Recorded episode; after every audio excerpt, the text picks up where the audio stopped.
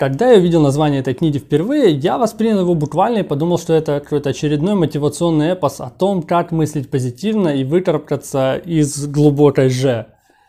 Но уже с первых строк стало понятно, что «Ж» — это про жизнь, и название книги не совсем корректно отражает ее суть. Для меня Радислав Гандапас всегда был мотивационным оратором, труды которого ну, не сильно впечатляли. Это специалист по лидерству старой школы. Он является автором 10 книг, более 14 фильмов по ораторскому мастерству и лидерству. Ну, еще он неплохо играет на ударах. Я понял, что чем старше становлюсь, тем лучше начинаю его понимать. Радиславу уже 53 года, и прочитав его книгу, посмотрев несколько роликов в сети, можно понять, что он проживает очень насыщенную жизнь. И он получил уже колоссальный жизненный опыт. Его иногда даже называют расистым э, Робином Шарма. Ну в принципе, наверное, так оно и есть. Просто каждый из них прошел этот путь становления личности по-своему с учетом каких-то страновых и социальных особенностей. Итак, о чем же эта книга? Эта книга про то, как прожить счастливую жизнь. В ней Радислав рассказывает на примере своих жизненных историй, э, как он пришел к пониманию счастья. Был период, когда он жил в доме площадью 600 квадратных метров с баней, спортзалом, теннисом, кинотеатром, а этот дом обслуживал целых 6 человек. Это такая была классическая американская мечта, за которую приходилось платить, так как дом был в аренде, машины взяты в кредит, э, на кредиты уже денег не хватало, и ему приходилось работать день и ночь. При этом не видеть семью, терпеть недомогание, боль, и даже не было времени к врачу сходить.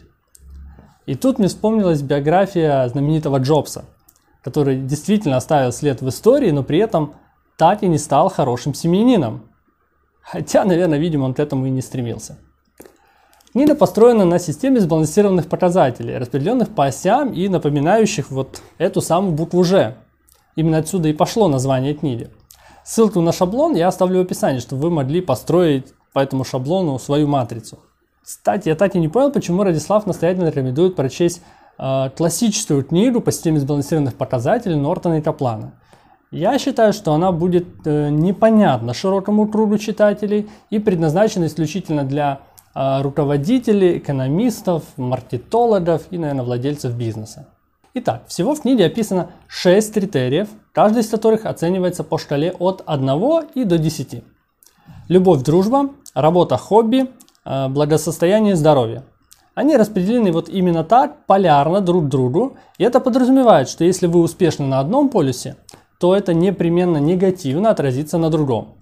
Вот я лично не согласен с такой формулировкой, потому что перекос может быть ну, абсолютно непредсказуемым. Особенно если это касается успеха на работе, зачастую страдают и любовь, и здоровье, и даже дружба. На мой взгляд, еще один показатель сюда надо было бы добавить. Вроде он включен тут в работу, но надо выделить его отдельно. Это образование ну, наверное, как один из важнейших критериев успеха как на работе, так, в принципе, и в семейной жизни. Чтобы быть счастливым, надо стараться, чтобы все вот эти показатели были примерно одинаковы и в идеале стремились к той самой заветной десятке. Чем меньше разница между самым высоким и самым низким показателем, тем стабильнее и счастливее ваша жизнь. Радислав здесь приводит в пример Гагарина. Еще до того, как он полетел в космос. Так вот, это был человек, у которого практически все показатели были на десятке. А вот Пушкин, наоборот, выставляется как антипод, который мог бы и не погибнуть на дуэли, если бы прочел вот эту книгу. Итак, моя оценка книги. Во-первых, эта книга будет актуальна для широкого круга читателей, так как поиск счастья почти так же важен, как и поиск смысла жизни. Во-вторых, книга интересна и читается легко благодаря простым, понятным житейским историям Радислава.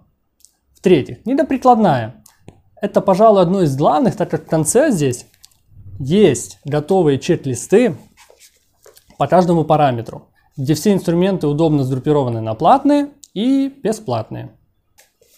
В-четвертых, на редкость самостоятельная книга, которая вполне исчерпывающая и полноценная. Читая подобные книги, я каждый раз жалею, что в школе не было предмета, а, который могли бы назвать там «счастливая жизнь» так как эта книга непременно была бы в списке обязательных к прочтению. На этом у меня все. Живите в гармонии с собой, улучшайте мир вокруг через повышение своих знаний. И до встречи в следующем выпуске.